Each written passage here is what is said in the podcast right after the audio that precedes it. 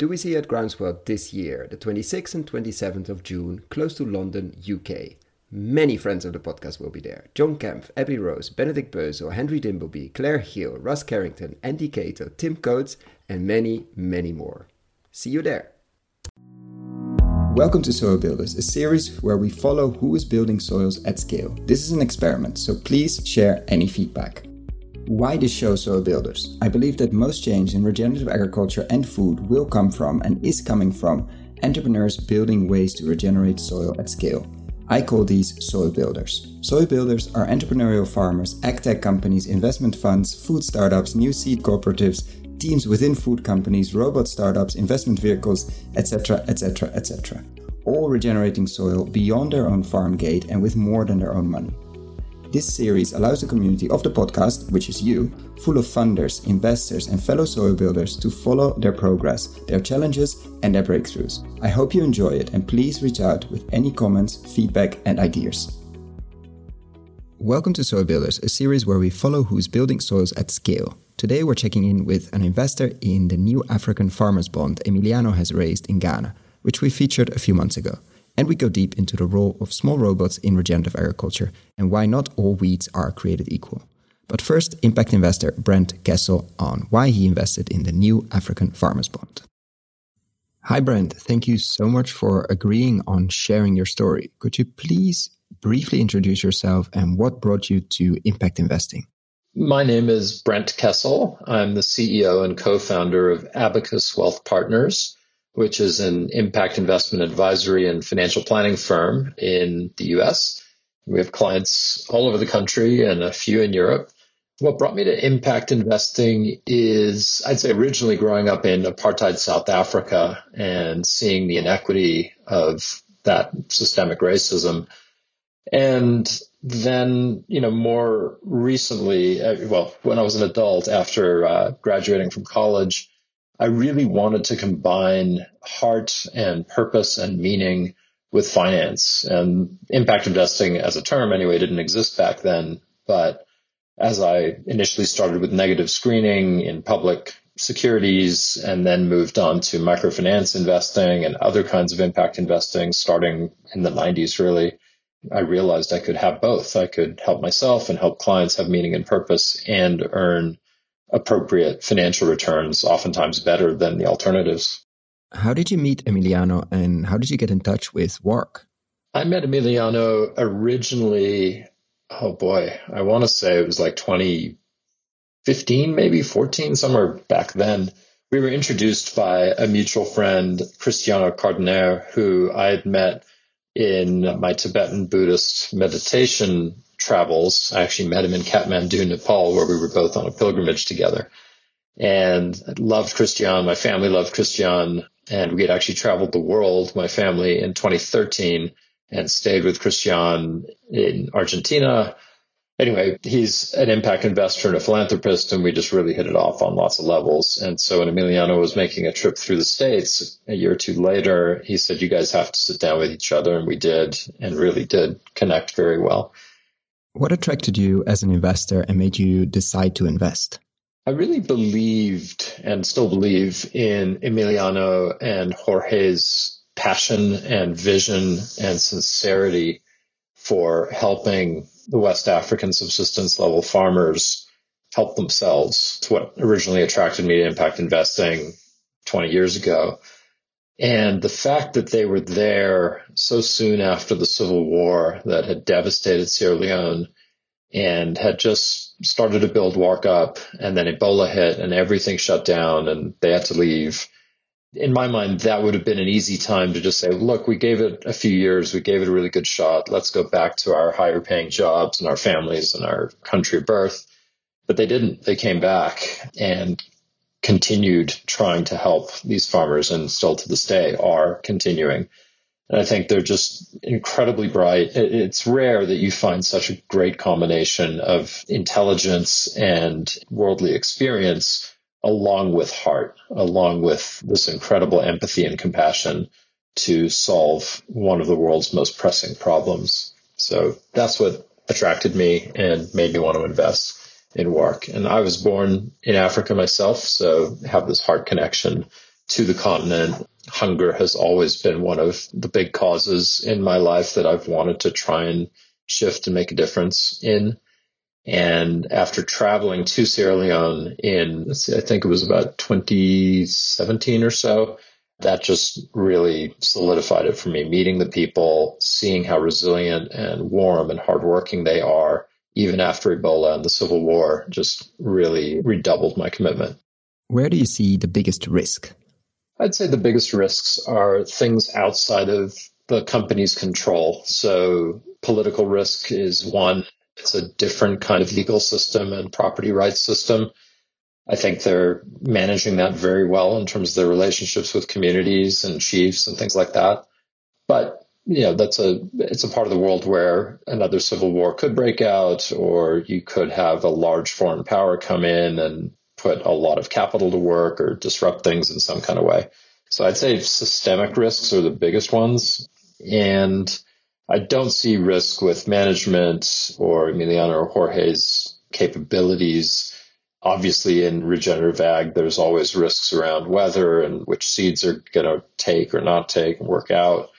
You know, at the more kind of unit economics level, I think there's some risk around repayment. And because so much of the foreign money that's come in has been philanthropic money or development aid, I sometimes wonder if this really does well and the farmers are feeding themselves and are able to make money from the excess crops, would they perhaps some of them renege on their repayments to WARC for the inputs that they've been provided and the training they've been provided and sort of take the stance that this is really like aid and why should I pay it back to you?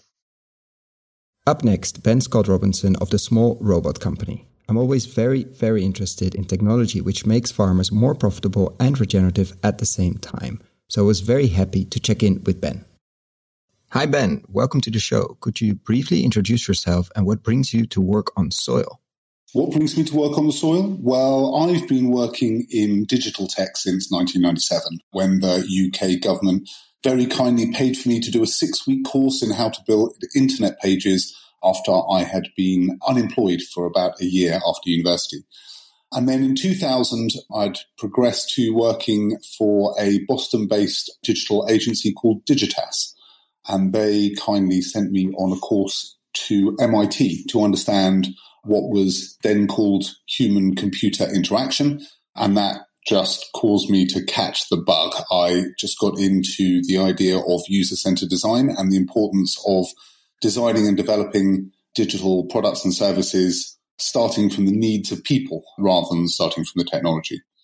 And because of that, I was lucky enough to work in some really groundbreaking places. Hutchison Telecom in 2001, which became three, to design the first mobile on phone app store, the first mobile mapping applications, the first mobile music applications, all sorts of amazing stuff, which had only really been made possible by the speed of 3G telecoms. I started an avatar based messaging startup called TagText, which predated personalized messaging like Instagram, was completely designed around the needs of tween kids and what they wanted to do with their phones. And that allowed us to partner with people like Sony and Cartoon Network and a number of youth fashion brands. We were also invited to be a trial app on the iPhone 2, which dates it. My agency that I started a little bit later, um, called We Love Mobile, built some of the very first interactive multiplayer augmented reality games. And we were lucky enough to be able to build them for clients like McDonald's and Coke and Peugeot and all sorts of large brands and companies who wanted to try this. And they were really successful. We had tens of thousands of users. Certainly, it was most successful in the Nordics, which at the time and up until you know maybe about sort of 2011 2012 were really leading the world on the mobile charge. And all that sort of predated pokemon by about eight years. And so the success of my products or my clients products has always been driven by not adopting the latest technologies but by understanding how those technologies best fit into people's lives. And it's something that technologists and entrepreneurs tend to forget the excitement around this sort of new wave of technology that behind it there is a, a sophisticated need that somebody needs to answer before you can start building something. to make their lives better. So when I was introduced to the problems in farming and the potential methods and technologies that could possibly resolve those problems, it really struck me that once again, the answers existed, or at least the nascent sort of structure for those answers existed. You know, there are emerging technologies around robotics and AI that could carry out precision crop analysis and application. And there were a number of universities that were exploring this. And there was also a number of farmers and agronomists, a growing network that realized on the other end of the scale that reintroducing more holistic practices, practices that had maybe been abandoned in the last 50 or 60 years, um, would allow soils and ecosystems to regenerate while being part of a farming process.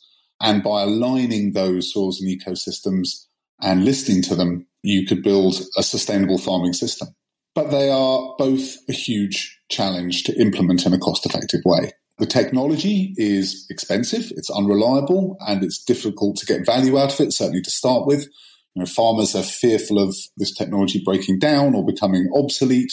And certainly for a long time, there wasn't the early stage support to go through the pain of making that technology reliable and safe. And then at the other end of the spectrum, regenerative approaches require a very deep understanding, not just of the complex systems that allow regeneration to happen, but how they apply to your specific farm. And they also take a long time to get right. And it takes a while before you know if you're even on the right path. So while there are an increasing number of farmers who are going down that route and all power to them, ultimately that will always be limited. So what was needed really is a, a system that could sort of bring those together, that could simplify the process of implementing soil saving, chemical removing and sustainable farming practices in a way that removed the risk for farmers. So that's how we came up with the concept of farming as a service as a model and per plant farming as a concept and started to put it into action. What is the Small Robot Company? Well, Small Robot Company is the brainchild of myself and Sam, who is a fourth generation arable farmer. And it was formed as a result of six months worth of extensive interviews with farmers looking to improve the way they grew arable crops. And those interviewed allowed us to develop a model, a system that we call farming as a service, and do that through an integrated platform of robots, AI, and software. So we've been going for nearly four years now, and we've delivered the first part of our service, the per plant monitoring of wheat plants and weeds, since October last year. We've got a team of about 42 engineers, roboticists, scientists who are building our service, the robots, the AIs, and the software, and who are also running the service part, so getting the robots out to the field and making sure they do what they need to do. We have 35 farmers who prepaid for our service in advance. They include the UK supermarket Waitrose and the UK's largest landowner, the National Trust, and a further 160 who have signed letters of intent and on top of that, we have 600 farmers who've invested in us through three crowdfunding rounds. How is your approach with integrating robots into regenerative agriculture different from other approaches? And what do you mean by per plant farming? So, the first generation of agricultural robotics is driven by a need to simply automate existing tasks. And there are significant financial gains to be made by reducing labour in higher value crops. This, however, doesn't really answer those existential problems facing the farming of the world's staple crops. So, what we wanted to develop was something that is transformative, a real sort of breakthrough in using this technology in a new way. And we call that per plant farming. So this is a radical approach and it's focused on using lightweight autonomous vehicles to provide a near real time view of each crop plant as it grows through the season.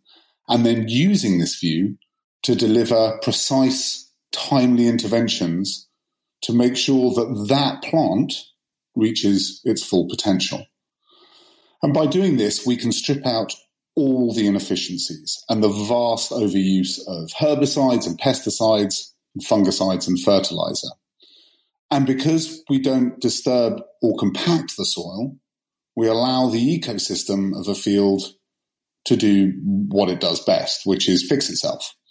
And so this radical but you know simple vision ultimately can increase yields, it can increase nutrient levels within the food, it can reduce the cost of production, and it can also support the regeneration of soils and sequester carbon dioxide. And with this combined with an integrated agronomic system based on the data from a specific farm, it can allow for regenerative farming to be applied at scale.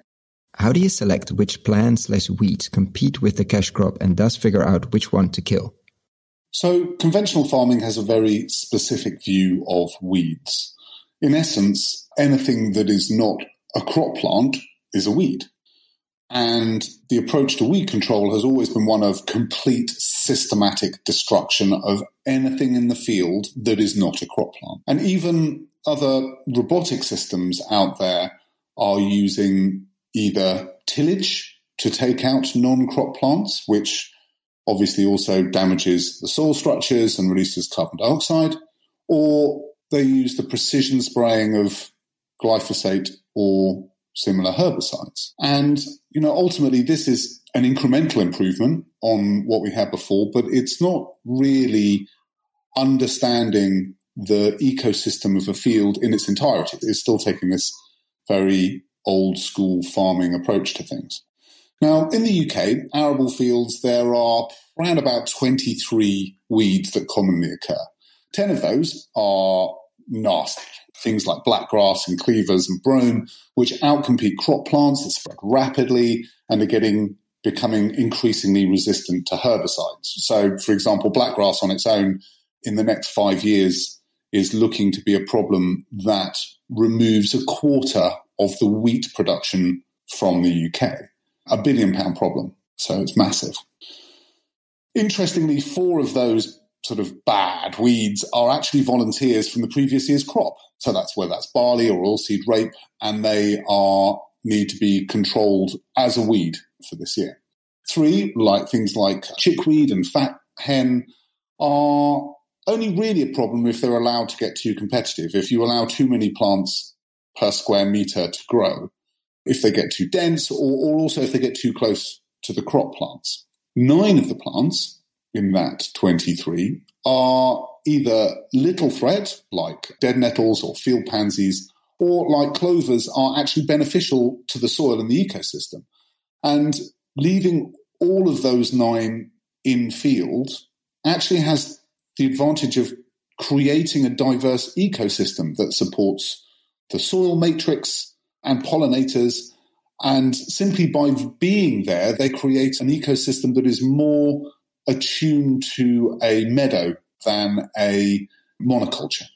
So our target is to use our per plant view to recognize the different species of weeds as they emerge and take out the bad ones completely, thin out the ones that are neutral, and leave the beneficial ones alone. Now, to do this, we've developed a weeding system that uses electricity. We work with a company called Rootwave, who've developed this electric weeding probe and automated it so that we can aim it at the target weeds that we have identified in field.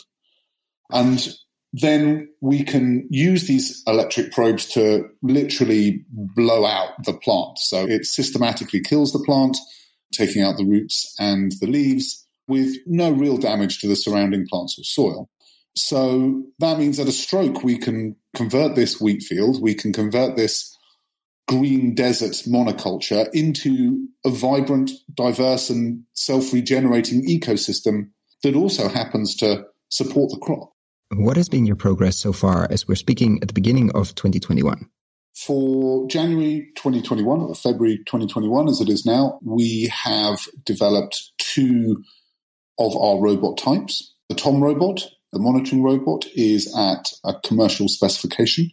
So we've spent the last four years working through a number of different iterations, making each one lighter and more reliable and smarter and more capable of working at a commercial pace. So this Tom, for example, is quarter the weight of a Naïo robot and has an operating width of uh, six meters. It puts a third of the amount of pressure on the ground as your foot and about a tenth of a tractor. Uh, Dick, the non-chemical weeding robot, is third generation prototype. So we have spent three years understanding the most effective way to deliver non-chemical weeding as a service and how to create a modular system that allows this to be delivered. As for Wilma, it's commercially deployed and in use. It's capable of handling terabytes of data and converting it into geospatial information and then allowing us to create a per plant map of the field. We can differentiate between the crop plant and broadleaf weeds at emergence. We can also identify grass weeds at emergence that are indistinguishable from wheat visually by using specific light spectra and AI techniques.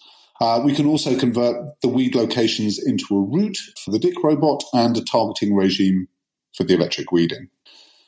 So the rest of the season will be spent evolving our AIs for greater subtlety and picking up other information around the crop plant, pests, soils, and working on other elements of the robotic parts of the service.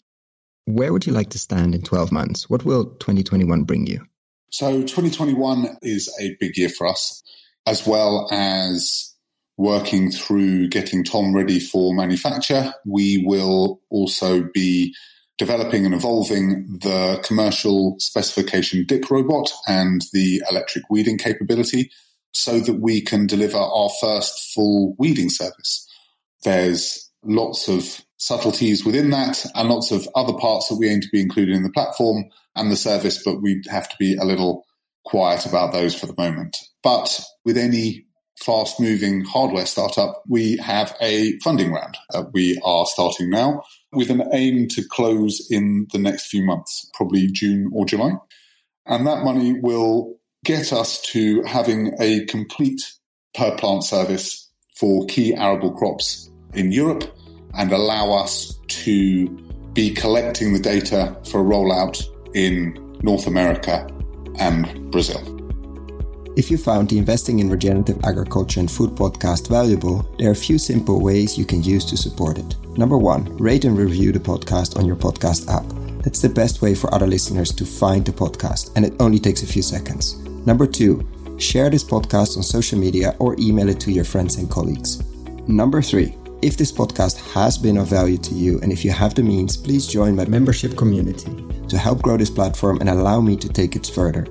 You can find all the details on gumroad.com slash investingregionag or in the description below. Thank you so much and see you at the next podcast.